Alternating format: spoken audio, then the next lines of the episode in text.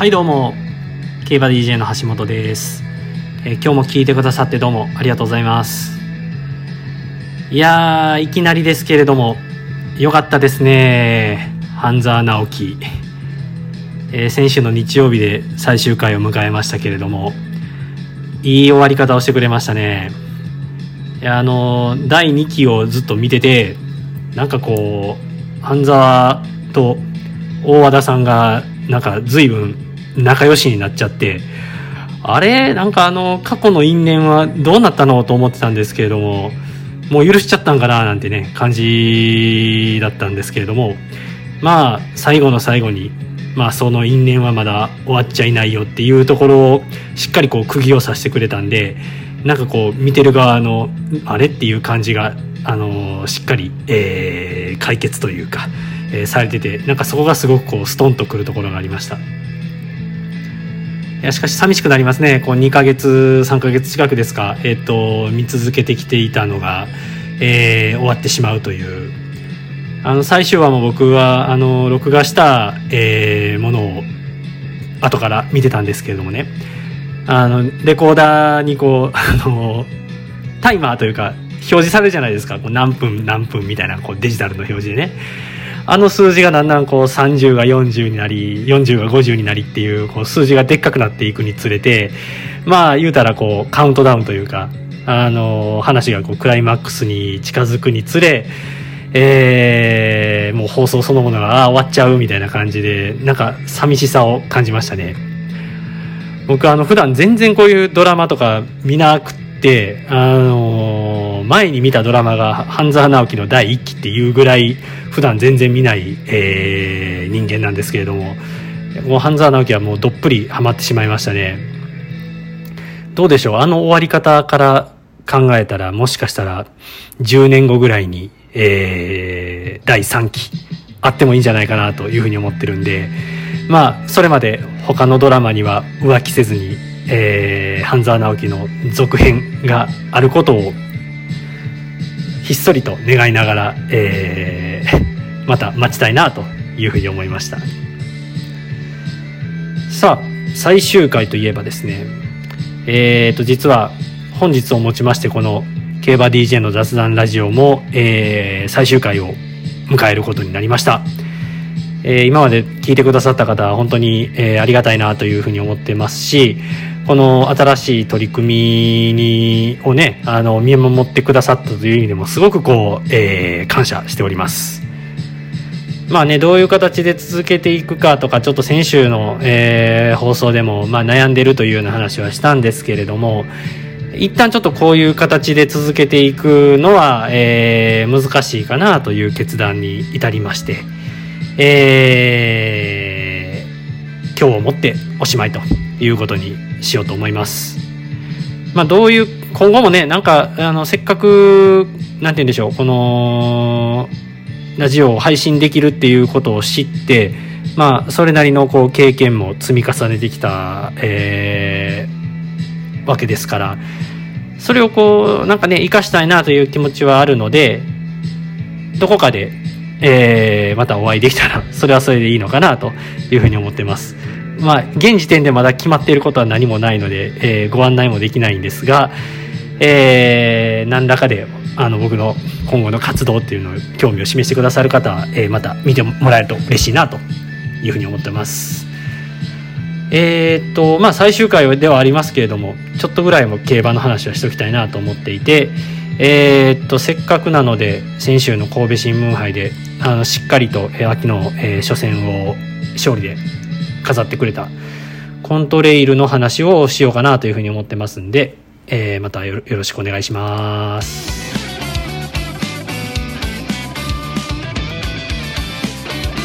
Let's enjoy Kiba DJ's Free Talk Radio.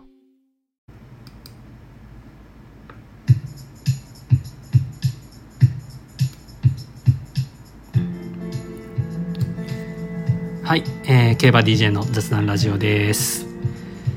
えーと先週の神戸新聞杯を買ったコントレイルのお話をしたいなと思うんですけれどもまあまずは一安心というか相変わらず抜群に強いところを見せてくれました、まあ、一番の収穫というかはあの折り合い面ですかね、まあ、2200m の休み明けということで、まあ、ちょっとこう向正面あたりで福永騎手手綱引っ張り気味かなというふうに見えなくもなかったんですけれども、まあ、全然その何て言うんでしょうこう安城とあの息が乱れるようなことはありませんでしたし、えー、まああれぐらいためが効けばちゃんと素足も使えるんでまあまあ休み明けということを考えてもまああれぐらいの、えー、折り合いがついたっていうことがまあ本番 3000m に伸びても、えー、すごく何て言うんでしょうねいい予行練習になったんじゃないかなということが一つと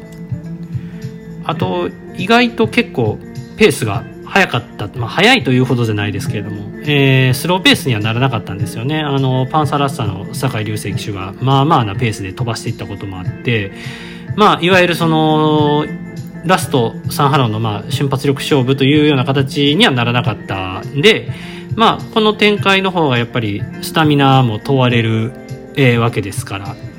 まあ、そういうレースになってもまあパフォーマンス全然変わらずに。えー、これまで通りの力を発揮できたというのも、えー、本番に向けて、まあ、よりこう可能性をが高まるというか、まあ、ほぼこう確信に近い、えー、手応えを感じさせるレースになったんじゃないかなと思います。まあ、なので、まあ、菊花賞はこうよっぽどのことがない限りという枕言葉をつけるまでもなくまあ三冠はほぼ確定に近いんじゃないかなと思いますね。いやこれすごいことですよね。まあ今からこんなこと言うのもちょっと どうかと思いますけれどもディープインパクト3区で無敗の3冠を達成できる馬が、えー、出てきたっていうのはまああの馬場アナウンサーの言葉を借りるとまさにこの馬こそその日本の近代競馬の決勝と言えるかもしれないなとなんかこう我々がずっと見てきたもののその集大成が、えー、今年の秋、えー、結末一つの結末を迎えるのかもしれないなと思うとこうすごく感慨深いものがありますよね。まあ、残念なのは本当にこの瞬間を、えー、競馬場で見届けることができるのか、まあ、おそらくできないのかなというところに尽きると思います。これどうなんでしょうね。あのまあ、今のところ、その今週いっぱいのあの競馬の競馬場はお客さん入れませんということは発表されてるんですけれども、まあ、これ収録しているの火曜日の、えー、段階ではまだそういったあ来週再来週以降の話は出てきていなくてどうでしょうね。こう特に京都競馬場が改装に入ってしばらく、えー開催がないというところもちょっと 上場酌量の余地はあったりしないかなと思いながらまあねたとえ入れたとしても多分僕1箇所見に行けるほどのえ、ー、と状況ではないのでまあそこは多分家で見てることになるとは思うんですけれどもなんとかねお客さんの前でこう参観っていうのが、えー、達成できればいいなというふうに思いますね。それともう一つだけあの振り返るというかちょうどね今ディープインパクトの話しましたけれども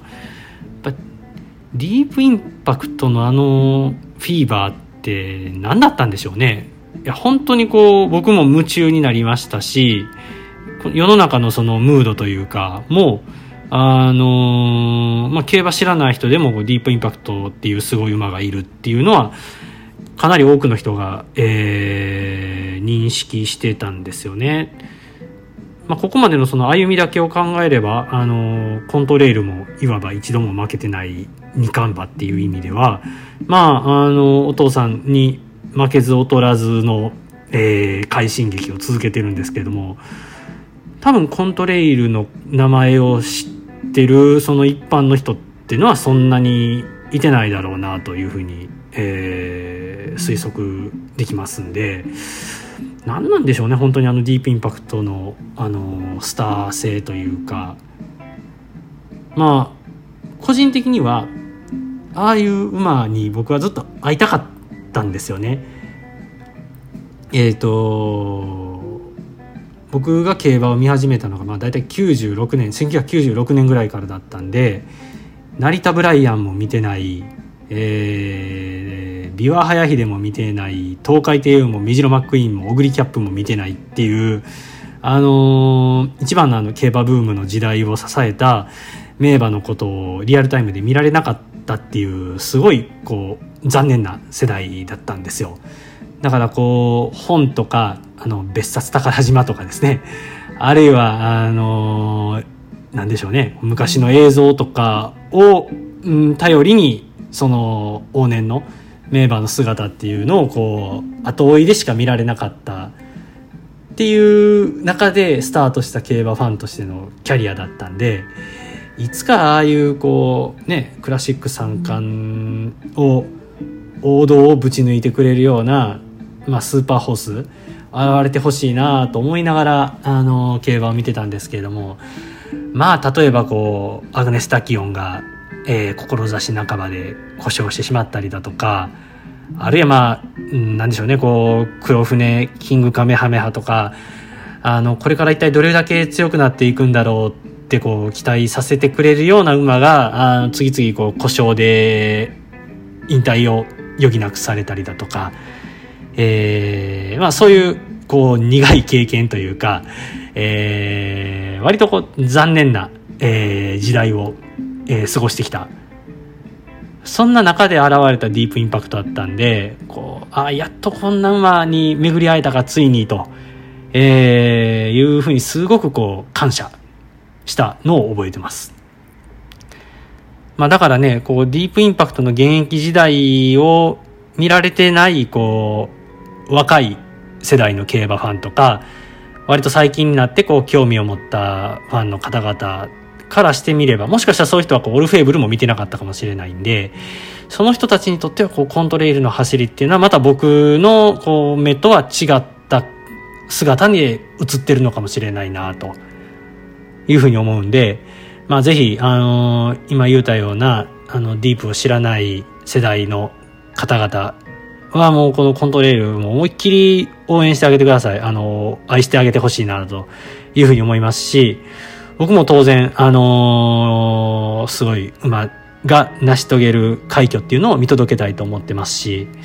まあさらに言えば、ね、もしかしたら来年あの、フランスのガーのつくレースで、お父さんを超えてくれるようなことがあったら、まあまた新しい感動が待ってるかもしれないなと。まあ、そんなこう日々を、えー、夢見ながら、えー最後の競馬 DJ の雑談ラジオと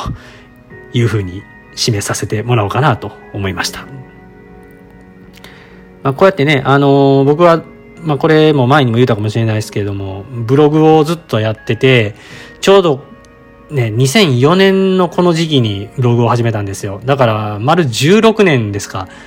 ずっとこう何らかの形で、あのー、毎週の競馬のこととか、えー、それ以外のこともまあちょくちょく書いてたりしてたんですけれども、まあその思い出が記憶として残るだけでなくって、こう文章として記録にも今も残っているっていうのはすごい財産です。で、この声という、まあ音声というメディアが、そのアーカイブ、記録として、えー、残るのはちょっともしかしたら、うん、最適な形ではないのかなというふうにも思ったりするんで、まあブログも引き続きやっていきたいなと思いつつ、この今の時代、まあ誰でもがあのサウンドのメディアを、えー、展開できるようになってきたっていう、このね、なんか、うん、新しい時代。なんでしょうね。あの、本当新しい時代っていうと僕がそのブログ始めた時ってまだそんなに一般的には普及しきってない頃で、あの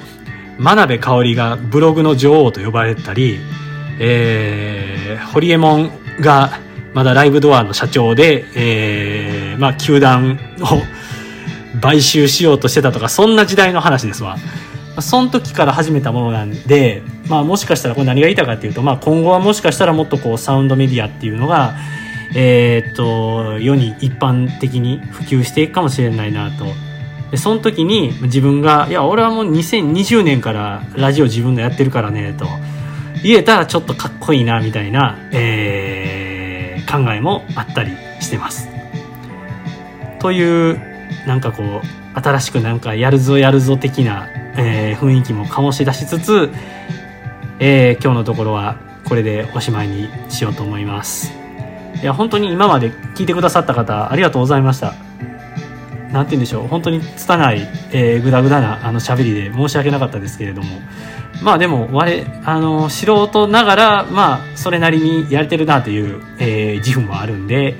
えー まあまあ楽しんでいただけたんじゃないかなと思ってます。それではまたどこかでお会いできることを願いながら競馬 DJ の橋本でした。今までどうもありがとうございました。